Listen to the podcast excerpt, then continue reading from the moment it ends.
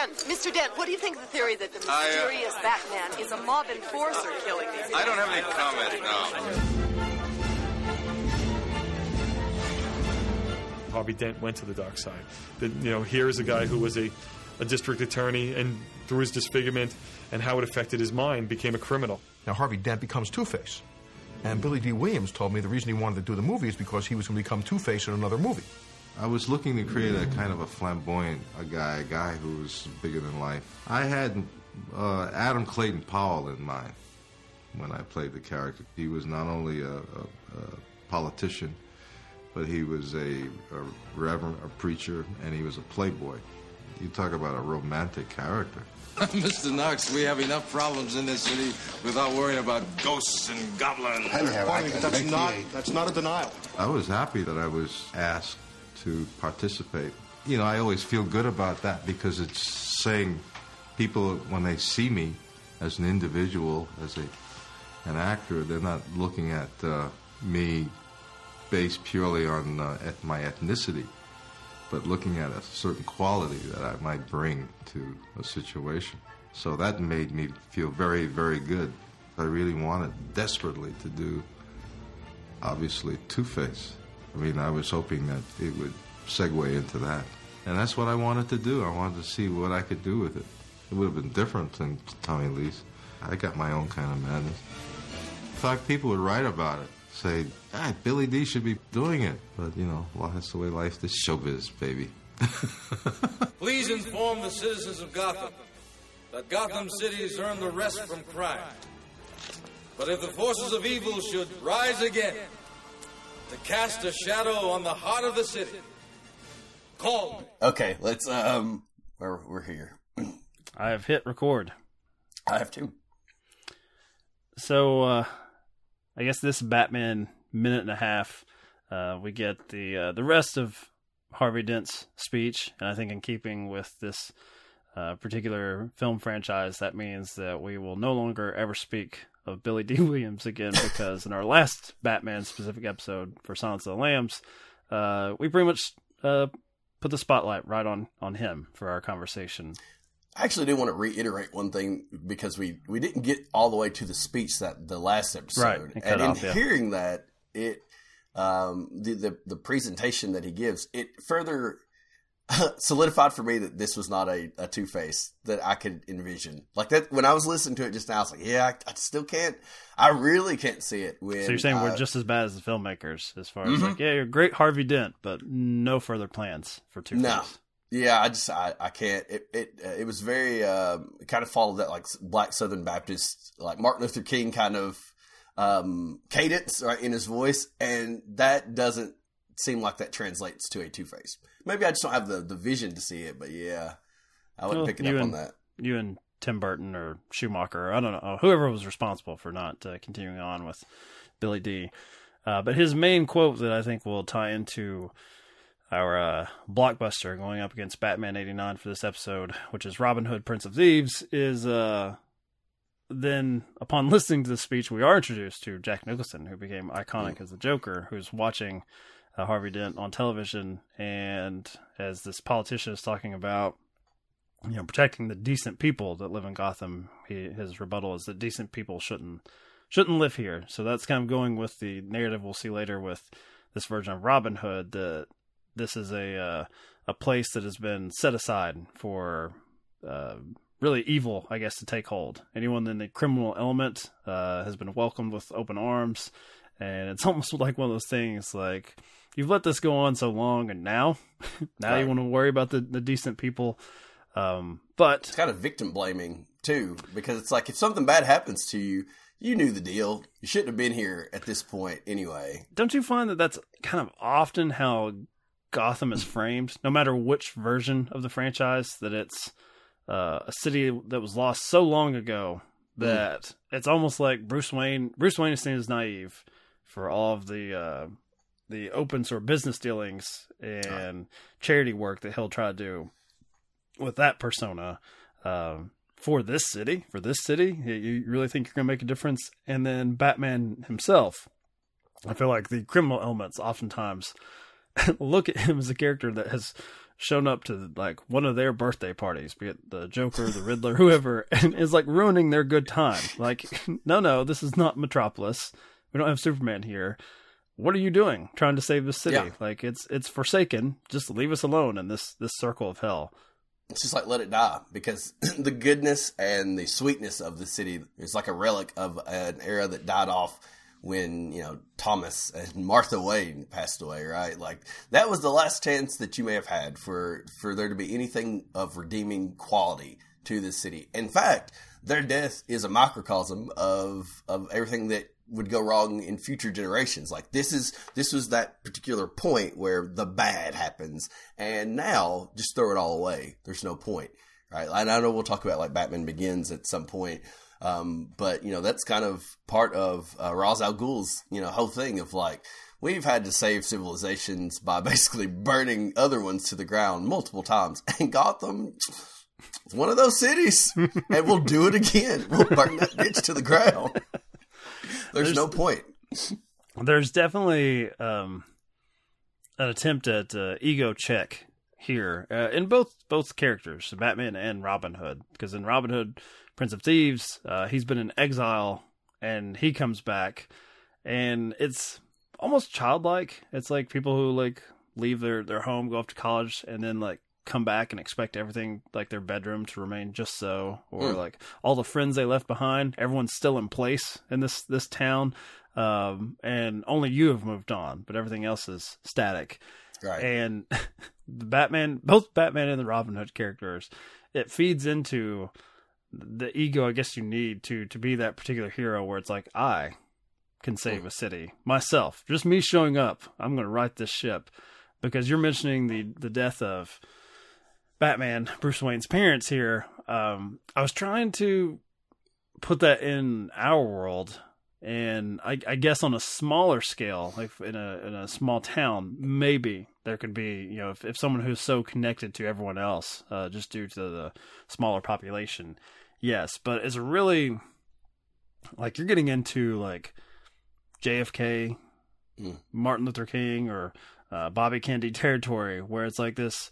That was the moment where the world shifted, type Right. thing, and it's of course it's Batman's parents, uh, who, as far as we know, other than being incredibly rich, um, I don't know if anything in the source material. Do we know exactly like what their life was um, before then, as far as what what were their particular stances and importance in Gotham, other than donating Being rich money? people Yes, who were probably disconnected from the same folks that you know killed them, right? Like you know what I mean? Mhm, Like that, yeah. like like we should have been walking down this alley anyway because this isn't our scene, right? Um, now who's victim blaming? Derek quickly you know- goes to eat the rich mentality. You got shit, man. You got to do it. Um, wh- yeah, I go back to your ego point though, because I had not thought about this as it relates to Robin Hood or Batman. So I'm gonna touch on what you talked about, but I really want to kind of expand on this idea of the leaving home and then coming back. Right? Like, what level of ego do you have to have to not only think that everything's the same, but that you're coming back brand new? Right? Like you're coming back. I've got I've got new clothes and this is the greenest of the green. I'm in Technicolor, baby. I'm back and everyone else has hit pause in a vacuum.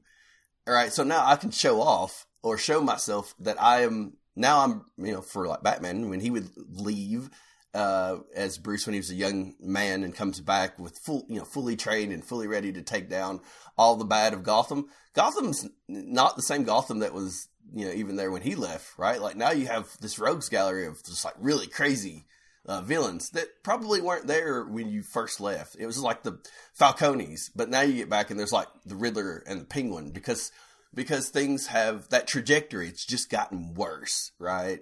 And so both of them kind of come from a place of either naivety or just you know they're very egocentric, thinking no, everything was like a Zach Morris timeout. I went and transformed myself. Now I come back to a city that that I'm prepared for. And a lot of times they, you know, you can make the argument that Batman, as as prepared as he always is, probably didn't expect this level of crazy. He expected Jack Napier. He didn't expect the Joker, if that makes sense. Yeah, I mean, as we are introduced to Jack Nicholson's version of the Joker before, uh, his skin turns white, his hair turns green here. Uh, he's also someone that's incredibly comfortable with the status quo. So, in talking about Batman's origin, it's kind of interesting, just briefly, uh, this character, and I think it's one of the elements of the film that uh, I prefer um, to say the Dark Knight, and I love the way the Joker is introduced in that as just like an idea. He's just like a concept. We we really don't know anything about him personally, other than the the bullshit stories that he constantly tweaks and reveals about himself. But here, I do think that Joker, especially in the in the the fan base, people really want Joker and Batman to be like the the the flip side of the coin, like of each Oh, other. yeah. They they like that connection. I've never really gotten into that because I I think I prefer the sort of Heath Ledger version where he's just a just an idea we're battling against. Uh, but I do think it kind of applies here with Nicholson's version because he's not that different from how we're talking about Thomas Wayne, as far as he's very well off. Uh, he feels comfortable enough to, you know, his version of walking down the alley as we're introduced to this woman that he's sleeping with, uh, who is his boss's girl. So he, Right. I mean, he's really biting the seems hand to that be one of feeds the him. most powerful people in Gotham. Mhm, His yeah, boss. yeah. yeah. Uh, and so there's also an ego in play there where even in the criminal element, uh, they can't avoid risk. It's like that they want to test the limits of their power by really putting themselves in danger. And yeah, this is going to be like a 10 minute intro of us just victim blaming left, left and right. Even when the victim here happens to be the guy who will become the Joker. Um, but it's important that in this version of his origin story as a supervillain, uh, it is because he's betrayed the the people he's aligned with. That I mean, yes, Batman's a part of it too. I mean, he's the one that drops him, uh, as we'll see in a later episode, uh, in a later minute and a half. But yeah, you're seeing that put in place here, where not only is he dismissive of the danger he's in, but when the woman tries to sort of establish her power, is that she's like, I'm a you know I'm a dangerous relationship to have, and he's just like basically like Sure. you're just one of many to me. Yeah. like there's no difference. It, it seems like going back to his quote of "good people shouldn't live here." He's made his peace with with whatever outcome could occur. Right? It like part of that's probably ego. Like, well, I'm Jack Napier. This ain't gonna happen to me. And the other part of it's like, well, we play dangerous games, right? Like, so there is risk involved with what I'm doing every day with my Tommy gun and my suit, right? So he's he's looking at her like, yeah, yeah, yeah. I know what Carl Grissom would do. He'd hand me whatever. I've been there, done that. Right? I'm like 55 years old myself, so this ain't this ain't new to me. And he's also Jack Nicholson. He looks like Jack Nicholson, sounds like Jack Nicholson. It's Uh, and his name is Jack. Yeah. Right? Like Yeah. like he's just Jack Nicholson. It doesn't matter with white paint or not. It's Jack Nicholson the whole way through, just getting to have fun. So So I think this will work as far as uh, we lead into our Robin Hood Prince of Thieves conversation because uh, we have on uh, Jairo as our, I guess, Kevin Costner expert. But uh, in this discussion, those we- things exist. I, I, I found myself, I think it's a product of age because I found myself tweeting uh, at Dave, who was a guest on the uh, the very previous episode for Remains of the Day uh, for our show, Off Screen Death, uh, Waterworld. My excitement to revisit uh, that film, which I distinctly remember as a kid thinking Kevin Costner was a dork.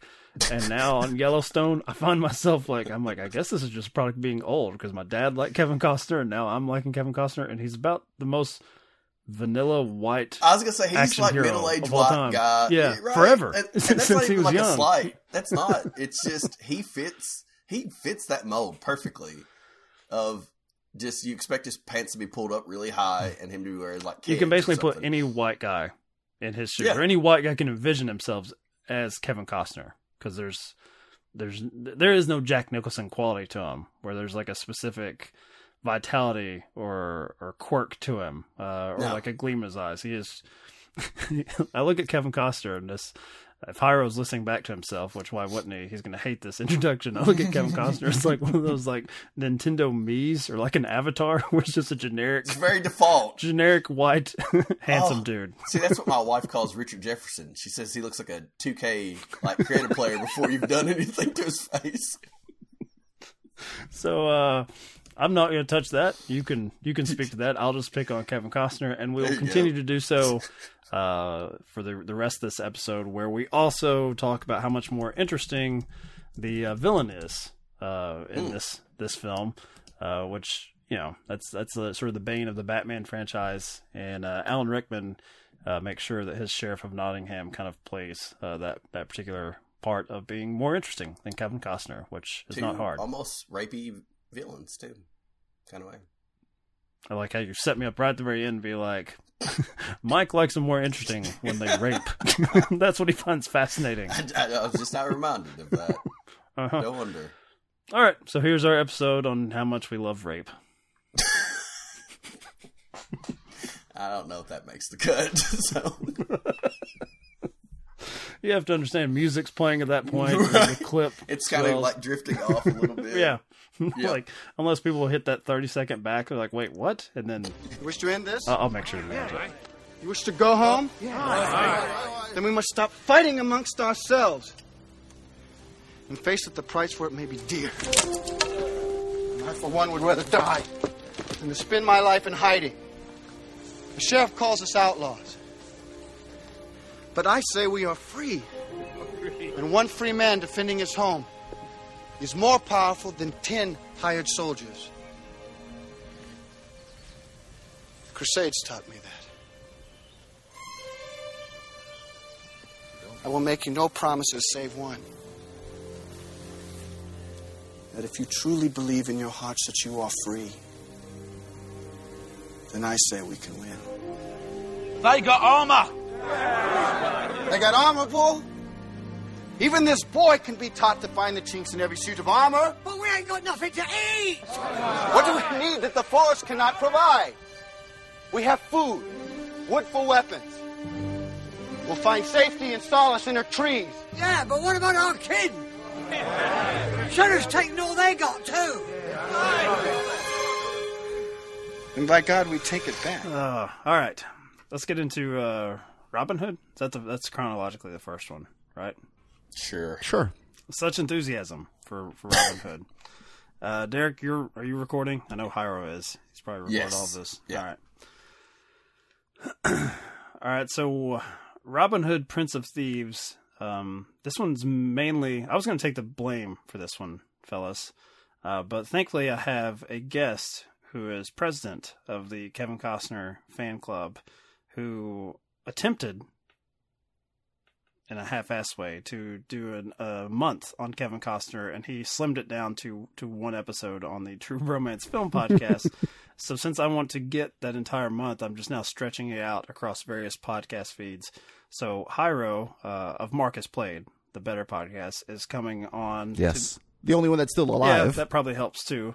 Uh, you're coming on to do uh, first of a two-parter on Kevin Costner, as he had one film that I put on this list and one that my co-host Derek put on the list, and they share a similar theme.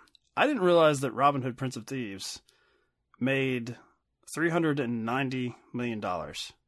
the The whole premise of the show is Batman '89 versus blockbusters that followed. Batman the Tim Burton version made four hundred eleven million dollars. This is very close. One of these I see is like a classic that's to be revisited throughout the years, and the other one I've looked upon as oh yeah that was kind of a joke, right? Kevin Costner trying to do an English accent. Everyone kind of laughed at that, and has had not has this film has not had a legacy. But I think Jairo was going to tell me otherwise because uh, off mic you were saying that you've seen this one a number of times. So you're one of the people that Numerous has times. revisited this film. So you're here to defend this uh, travesty. Oh, oh, okay. A travesty. I, you know, we're getting off on the, on the wrong foot here. You got me on my heels calling it a travesty. This is a glorious movie. I don't understand. This is so. This is 1991. I was in like 10th grade or something, give or take. So it was a it was like a really big event. I remember the trailer coming up and that big swooping music, all that stuff. This was like uh, right there with like Terminator 2 Judgment Day of like big anticipation of films. right, uh, And- right behind it for the year. It was number two behind uh, T2 for that year. Yeah, uh, yeah, no, absolutely, and and you know we talked a little bit off mic, and everybody gives us what we wanted. Everybody turned that thing up to eleven.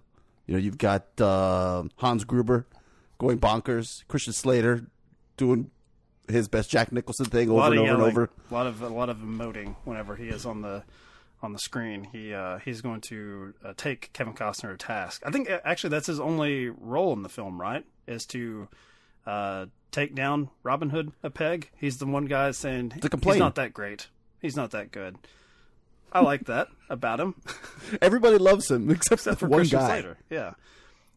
Yeah. I have a feeling that my co-host did not love this movie um, and doesn't feel as highly as you about it. I feel like he's the Christian Slater to your Kevin Costner. Naturally. I am, I am the exactly. I am the naysayer. I think. Well, I, since I don't know how you feel about it, but I'm at least uh, the opposite end. I think uh, as far as uh, the enjoyment of this film, uh, but at the same time, and we talk about this uh, quite often of the growing up right with this property, and you know, Jairo, you're saying it came out. You were in tenth grade. It was it was an event. It was something that everybody was kind were you, of. by the way? Uh, let's see. So that depends as far as what time period in 1991. I'm either two or three. So Oh. fairly. See, I think how you see what you're doing here, Michael. You're trying to be ageist. You son of a bitch. So I So didn't consume quite this the material the, Christian same Slater. way. You know, he, he's the uh, the uh, what is it? Uh, Little John's baby being cut out of the uh, the, the stomach there. That's Derek. That's the Exactly. freshly born. I do have a little complaint before I hand the ball back to Derek. There's a lot of baby blood being freely shared by these Hmm. people. No one washes their hands. Nothing going on there. Like people touching each other's You're- heads. This is your COVID eyes talking, though. They're, you're No, just full COVID. I mean, there's a little bit of that. I'll the- admit, Jairo, that there's that's how stuff the I'm, I'm watching now where I probably do have COVID on the brain. Where I'm like, ooh, I don't know about that. But this is, you know, we just pulled a, a baby out of a, a woman's stomach, and everyone's just like, you know, doing the thing where they're just grabbing someone on top of their head, patting them lovingly, and I'm like, please don't. Come on now. Like, there's there's got to be a creek nearby, something. I don't know So how much. big hygiene would have been though. Eleven, what tenth, eleventh century? Ah, they probably weren't Well, worried about it. Much I mean, you got Kevin things. Costner covering himself in shit, which I understood Mm. that. That's a practical. That's a tactic, right? He's trying Yeah. to you Taking got to dress role. him down a little bit, though, man. He's too handsome. He's too good looking. He probably smells like fucking strawberries and cherries. You gotta like, you know, dumb him down a little bit. Otherwise, he's gonna impregnate impregnate Hold half on. of England. Are you a fan of uh, his haircut in this? No, that is You've you've accused Shadoe me of Stevens having level this bad. haircut during COVID times. It's it's you know what it is. That haircut right there that he has is it's thinning. Mm-hmm. So far, yes. But I'm letting it grow long, but you can kind of see through it a little bit. You know what I mean? Like it's Yeah. just it's hanging on. It's very you know what it reminds me of Neil Young. Like a little bit of younger Neil Young. I don't think Costner would uh, would take that as a as an insult, though. Like it seems like he's kept his haircut throughout his career, where he's just going to hang on to what he has, um, except for our, our second film. When we get into the bodyguard here in a few Mm, weeks, when he goes with the Caesar, we'll talk Yeah. about that. The Yeah. Caesar. Yes. Delicious. All right, Derek. What else do you hate about this? Oh gosh. Um, Morgan Freeman as uh, Morgan Freeman's fine. as I mean, Bagger it's- Vance. Yeah, it's just another. I mean, it's just a Morgan Freeman type of. It's very similar to like uh, as we'll talk at, at some point, like his role in Unforgiven. He's just the he's the, the counterpart, the sidekick. I, they do play up that that uh, the whole idea of like the, the painted man a lot in this film. Like it, it's a, an Mm. ongoing theme. Salam, little one. Did God paint you? Did God paint me? For certain. Why? Because Allah loves wondrous variety. Similarly, though, and, I did mention this in, in a chat that we had uh, with with Costner and his his affinity for um, interracial dating, right? So, and he mentions this actually. He's he's talking to Morgan Freeman. He's like, "Tell me more about these Moor women," and I said, "It's a com- it's a thing. It carries on throughout. He's just got a thing." Um, I mean, he likes what he likes. Well, who who are we to listen, judge? there's a lot You of know? judgment that can take place with this movie. I thought you were going to go straight to like slapstick rape. Oh no, no. Okay, actually, it that prob- I'm trying to think. That might be my biggest issue with this entire film, and I don't know if it's the the vibe or what they're going for as far as The fact that you were laughing. yeah, that was probably you know one of the things that we've if you talk about like shows like Game of Thrones, which is really graphic with a lot of their their uh, sexual scenes or their assaults, things of that nature. At least there's a certain sensitivity to like the subject matter, right? Um, but this this final this big final act where um, uh, the the sheriff is with uh, Maid Marian.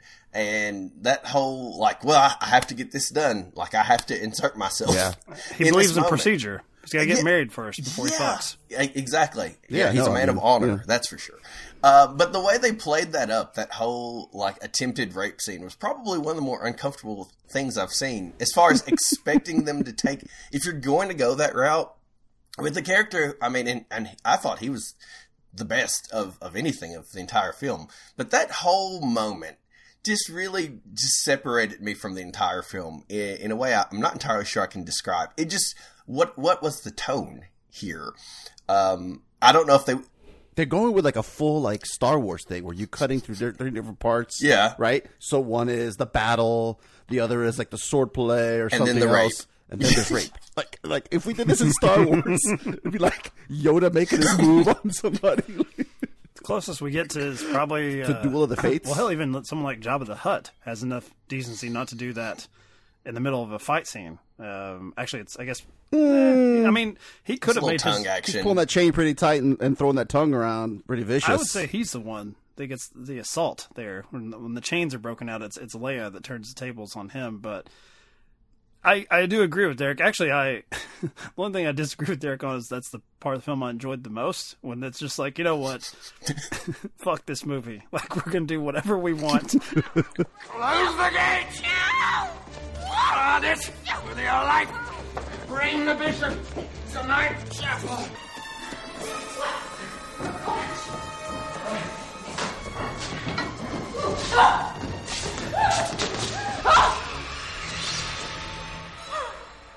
We're doomed.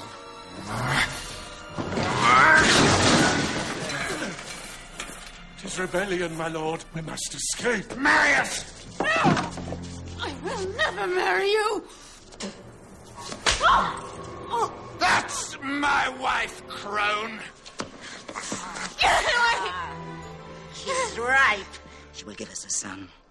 You must take her now. I will not take her until we are properly wed. For once in my life, I will have something pure. Will you stop interfering? Tis madness to delay. Marry them or face me. I'll agree with you. The uh, sort of the, the wistfulness of, of Robin Hood as the legend. When it's Kevin Costner, that's already kind of out the window. Like it's, uh, I did read some, I guess, feedback that even though this was very successful in the UK, that apparently they were not happy that uh, an American was playing Robin Hood. Which Hmm. I don't know if they've got any leg to stand on there.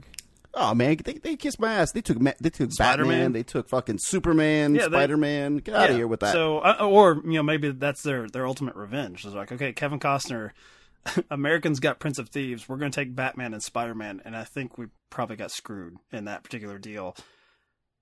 But when they really skew this from the lens of the Alan Rickman version of the Sheriff of Nottingham, I'm really into the movie, like really into it. Like his his thought process. Like we we talked about hair, right, and how I'm in my COVID times really going for the Costner look.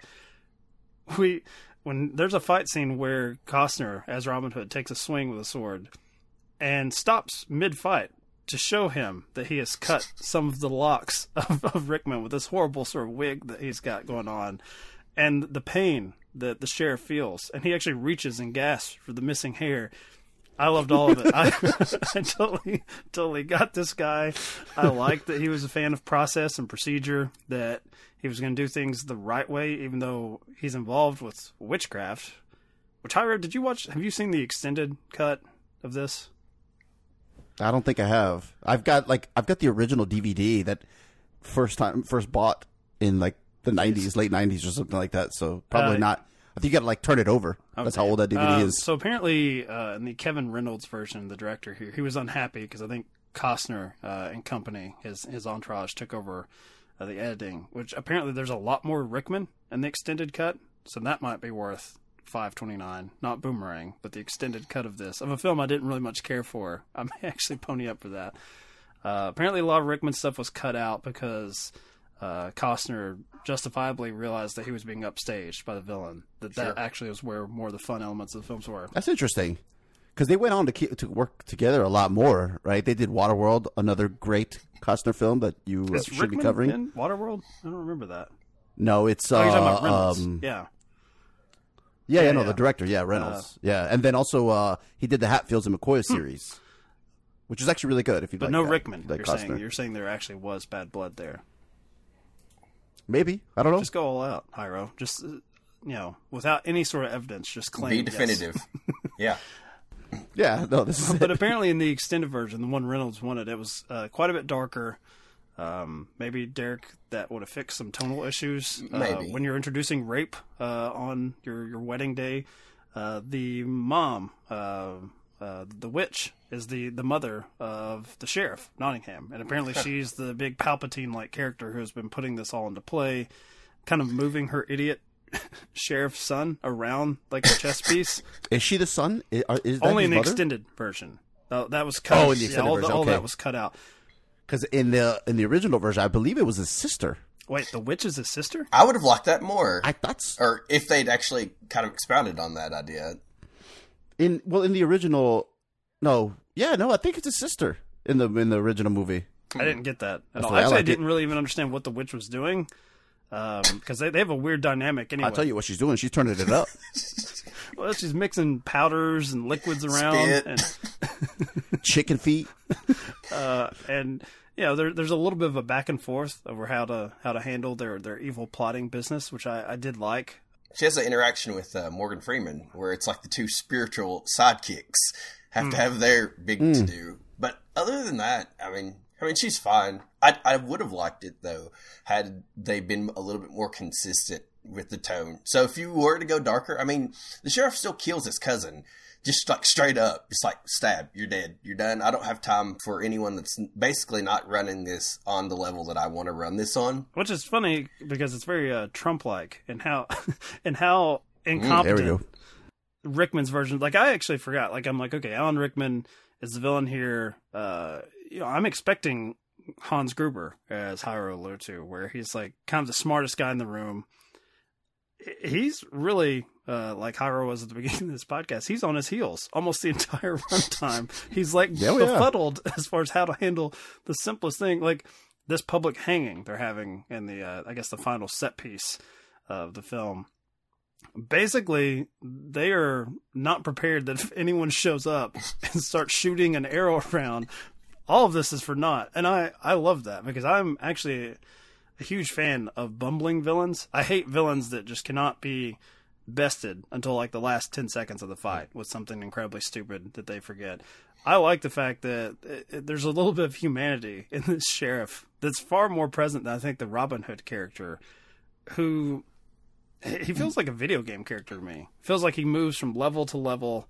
Uh, like the revelation that, uh, you know, spoiler alert if you care about this film, that uh, Christian Slater is actually his brother, like uh, a bastard son that was was kicked out of the Loxley home, and you know it's it's over within a flash. It's like, wait, no, Was he kicked out? He wasn't kicked out. He was just The go stay in the peasant little house. wife or the peasant mom uh, was. woman, Yeah. woman was kicked out. Yeah, Eh, while she was a child.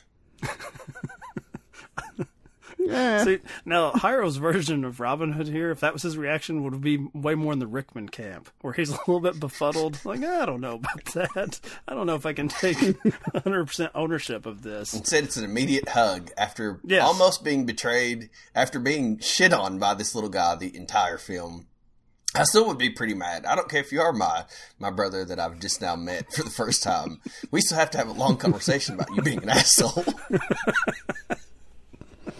I mean, he was just a bully. That's all. I mean, you know, like uh, let people go to war and figure it all out. I mean, cut the guy some slack. Are we cutting? Wait, are we cutting um, Robin Hood slack or Robin Hood's little brother? Which one do we? Uh, Robin Hood. I'm always yeah, I on was Team Robin to say Hood here. Uh, that's going to be Costner is the answer, uh, whatever whatever the case may be. it's always going to be Costner. That's the Jairo answer. has a big bit about Man of Steel, which gives me pause about doing a full month of Costner with him, uh, because you were a big defender in in that film, which actually will be coming up on this podcast. We probably have Ooh, to do that. you know, okay. way down the line. Yeah. Because I always really hated how uh, Costner's uh, Papa Kent goes out, and you were a big Mm. defender of that of that sequence. Big. I mean, aside from the dog thing, which I, I figured you would be leaning more into because you're such a big pet lover. You break out the super speed. You know, then and there. yeah, that's when you Mhm. got to let it look. Look, it's time to go. It's your dad. Oh, You know I was talking mean? about Come on, the dog, but yeah, the dad too. Like the dad too. I mean, both of them. I mean, were you just leave your dad there? Just get he the said dog. no. He said don't. the dog though, the dog probably wanted to be fucking saved. But The dog's gonna go paw up. Just like, come on, man. Go get me. I've seen what you can do, punk. No. Hey, there's a there's a there's a, a genuine humanity in Costner. Even in this? Like, he- Even in he- Robin Hood? In everything. Yeah, In I mean, everywhere. everything. I mean, it's just there's something about Kevin Costner and like his resting face that is just a Resting kind, gentle dude. Costner face. He's a Yeah. midwestern Yes, 50s right. dad, is what he is. Okay, but And do you all like him as this sort of puckish, I was going to like say, young person at the beginning of the film, where he's kind of jokey and he's like introducing Morgan Freeman to his country, and he's always cracking wise. That actually kind of put me back because I'm like, I don't know if I've seen Costner like this. Hmm. He's giddy. He's home. It's like it's like you go to you you you know. I remember being in the army and we'd uh, my first Thanksgiving home. Uh, a friend of mine who you know he did he was gonna have to stay in the barracks, so he's gonna be alone. So I was like, hey, why don't you come to Miami? I was very plucky to excited to show this this cat from like Midwestern, God knows That's where, also probably Miami, Red Kentucky, compared to yeah. drizzly Topeka or wherever. here, where people people have no food and are starving Hmm. to death. A little bit different. I, I agree with. Oh, I took him to.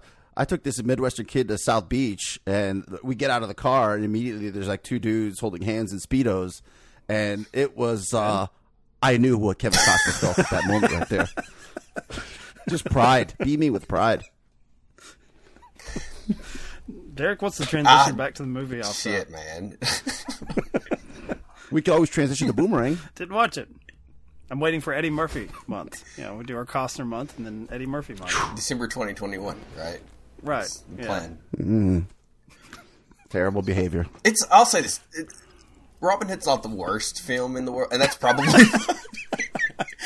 that's what I'm going to say for the next. Put it on the film, box. uh, as well. It's not the worst film I've ever seen, uh, and it's like uh, Rickman's fantastic overall. I just don't like that final scene, and it's. Let me and ask this, Derek. Are you Yeah. a fan of Robin Hood, the the story, the, like the, the, any the of the archetype versions at all? at all.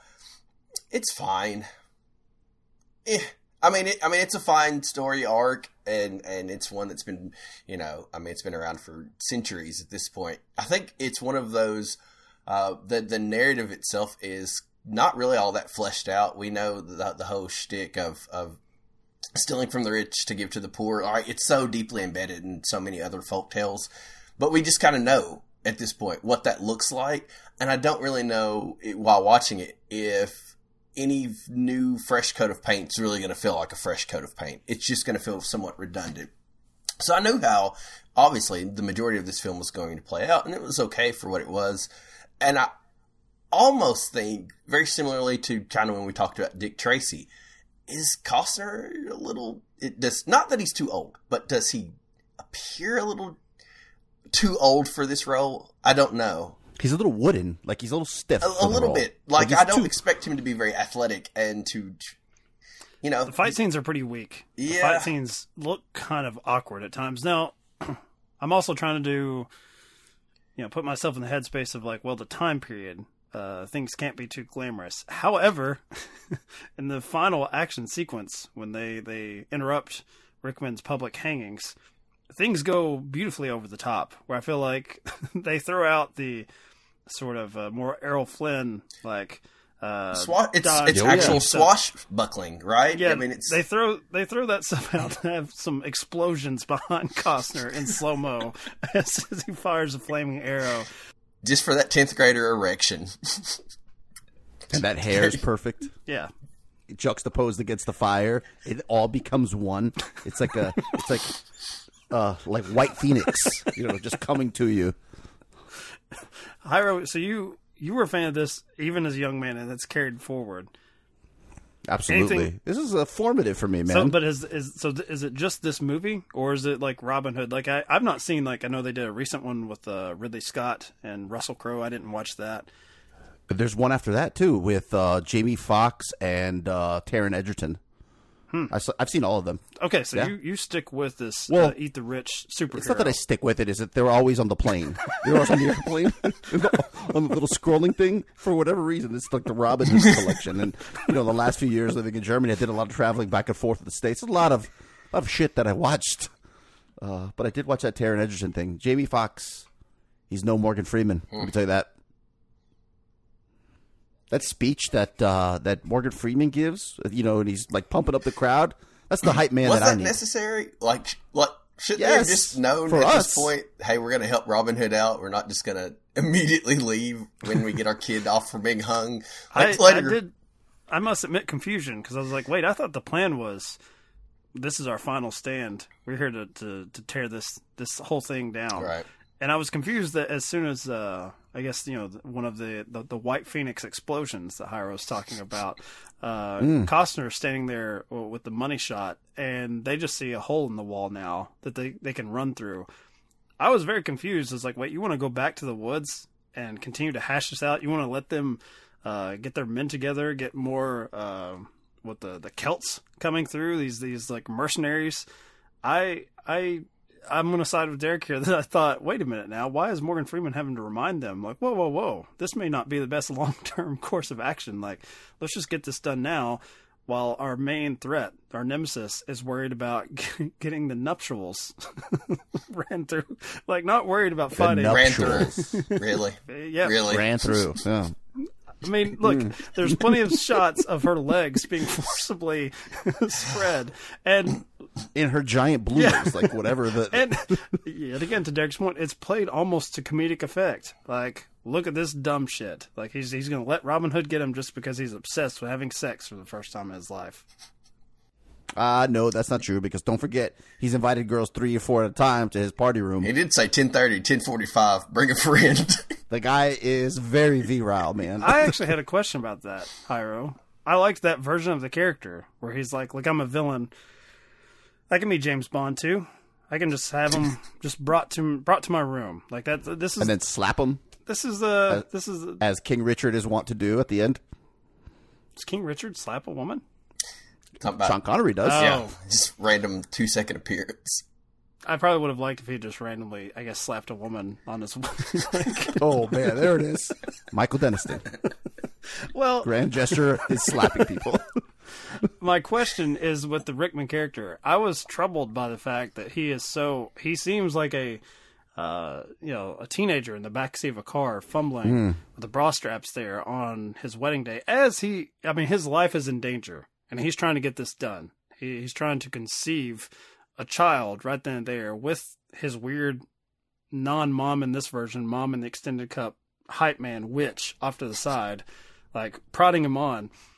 I actually went back to that scene where he tells the the two to you know to have the 15 minute intervals of coming to his room. Is that all like? Is he faking it? Is he like faking being the guy? Because at like the at the end of the movie, he is played far more comedically. I wondered if it's it's like showing it again. This guy was not ready uh, to be the king. He's not ready to be like a tyrant. He just doesn't have it.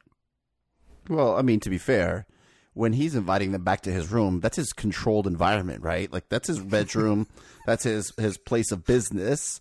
Where I'm sure he's got the lighting just right, the music set, all that stuff. He could pump it out, roll them out like Wilt Chamberlain. However, have you ever tried to um, make sweet passionate love while sword fighting and, and White Phoenix going off? You tell This me. is back to the very can you do it? foundation of the grand gesture. That's a great question. Mike, come you can Mike. go first. I I am thinking that uh, you know maybe you, you wait to to ram that through uh, another day. Uh, Mm. Maybe maybe you know I, I don't know. Maybe it's the influence of the witch where she's saying it's got to be on this this day. It's been prophesized. I don't know. Honestly, I also don't care because I'm enjoying those those moments. But if you're looking at it through the I guess the reality of the characters, like their lens, it's very questionable decision making. Knowing that your, your little uh, castle around you is on fire and all of your men are, are fleeing, and you've got these savages from the woods coming for your head. Uh, we even have what his like high priest Mm-hmm. thrown out a window by Friar Tuck. Like all all bets are off the table now. So I'm just saying for uh, self preservation, you know, maybe move the wedding. You know, you're upset. Your wedding day was ruined. public hanging was ruined.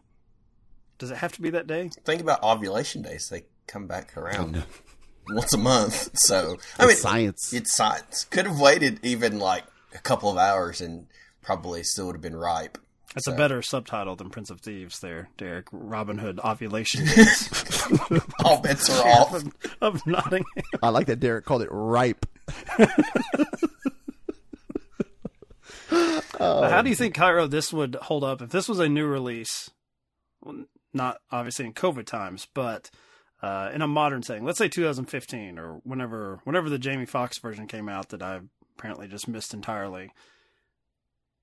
Do you think this is like the number two box office hit? And I, I read somewhere the uh, that its opening weekend was like the most financially successful for something that was not a direct sequel. It was the biggest, or you know, quote unquote original, even though it's a Robin Hood version. It's an IP. Uh, yeah, it's it's strange to me that basically what it had going for it was Kevin Costner playing Robin Hood and not doing it with such a degree of confidence. I mean, going into the English accent that kind of comes and goes. Like, were, were people in '91 just far more forgiving? Like, it's like, okay, let's go see Kevin Costner play Robin Hood. I mean, he's coming off of this is the immediate follow up to Dancing with Wolves, where he's basically at the peak of his powers. Right? He is he has just won the Academy Award by stealing it from Goodfellas. Um, There we go. And he he's getting all these accolades. I mean, he's he's on a pretty good run. You know, right before he goes, uh, Untouchables, No Way Out, Bull Durham, Field of Dreams, something called The Gunrunner, Revenge, Days with Wolves, Prince of Thieves. So I mean, he's a, a, a monster star, which we don't have anymore. We don't really have these. Our the stars now are our properties, are you know the comic books or the Harry Potters or whatever. The property is a star, not so much the individual, right? I mean, I mean, other than The Rock, The Rock isn't doing these kind of numbers. You know, he's doing well for himself, but he's not dragging them in like like OKC was. I'm trying to think of the closest modern approximation to Robin, this Robin Hood. Uh, I don't know. They, they some- keep trying to do it. They did it with uh, uh, your boy, the other one that beats people. Um, uh, the other one that beats people from Australia. Still gonna be more specific. You know, Australia. Yeah, that's true. That's a, that's a penal colony. Gladiator. What? Um, Not to be confused with penile colony, um, but uh, uh, God, what the fuck is his name? Gladiator. Russell Crowe. That guy. They did it with him too. I just edited an episode where you got on to me for not remembering uh, Mads Mikkelsen's last name. Uh, Hmm. you were calling me out, and you're forgetting Russell Russell Crowe. But I'm the you know I'm the dork for not remembering. I will Mads say that Mikkelsen. Mickelson is more contemporary. Like Mads Mikkelsen Than is Russell Crowe? the- yeah, I mean he's taking over for another beater, Johnny Depp. Well, thank you for listening The Grand Gesture. Started with rape and ended with domestic violence. Our favorite actors who are charged with such crimes. When you're ripe, you're ripe. I'll skip sending the link of this to my wife. We'll just we'll just go previous episode to the next one. It'll be fine. don't, yeah, don't do it. Yeah, Jairo, when you come back for the bodyguard, just make sure to do a lot of uh, callbacks to this, so people have to to double down and check this out. Um, I I remain somewhat shocked and unconvinced that this was such a huge hit, but we have to cover it, uh, much like the bodyguard. We just have to do it. Costner was on a streak back then, and uh, even something like uh, I was going to go with uh, Troy with Brad Pitt. I don't feel like it was as big of a hit as something like this, and that's you know, I think people may have an idea of what that was, but it's mainly just like, oh, Brad Pitt with a sword. I think that's kind of what it was, was here. I don't think American audiences really cared that much that was Robin Hood. I think it was just Costner at the, the peak of Yes, I'd agree. Yeah, no, absolutely. Um, all right, uh, let's let's uh, let's end on that somewhat high note before we get back into uh, a laundry list of the evils that Kevin Costner has committed that Jairo's just got ready and waiting. uh, Ready where go. can people find more Costner talk eventually? Most assuredly, from? Oh, oh, you can find lots of boomerang talk on Mark As Played. How about that? Uh, maybe. We'll see. You have to stick with that feed for a long time just to wait for that episode to drop. All right, uh, I'm going to put you both on the spot. Let's just do it here. Let's do it on the podcast. Okay. Both of you want me to do Boomerang. So Mark As Played. Jairo and I are trying to do, uh, we're going to try to do Mount Rushmore like months. So Kevin Costner thankfully we've covered Robin Hood, so now it's it's no longer allowed to be on that, which I don't know if it would be anyway um, for for mine Jairo's list. Eddie Murphy, Yep. Derek, give me give me a quick Mount Uh, Rushmore. Eddie Murphy. If we're doing a month saying let's celebrate this man, what are four films that we Coming to America, uh, Beverly Hills Cop, definitely Boomerang. I, I almost want to jokingly say Vampire in Brooklyn, but I won't. Um, Oh. And uh, Trading Places. Ooh. I'll go with those. So I will also go with uh, Coming to America and uh, and Boomerang. Um, the one I, I, I really didn't like was Forty Eight Hours. I'm not a Forty Eight Hours cat. The only one of those I've seen is uh no, I've seen two Trading Places and Beverly Hills Cop. Uh, I think I've seen all of the Beverly Hills Cop movies. Were there three or four? I've seen at least three. There's okay, 3 I've seen three. I think they're going to do a fourth. Coming to America two, coming out in March, I believe, on Amazon Prime. Derek is shaking his head. I mean, I don't know. Usually, when you have that kind of a gap, Uh, comedy gap in particular. Mm-hmm. Uh, I don't know, man. After seeing Dolemite, I'm all in on the old Eddie Murphy. I love Dolemite. so I was thought that was great. Dolemite on your uh, Mount Rushmore then? No, I would have taken uh, uh, um, the Golden Child. Mm.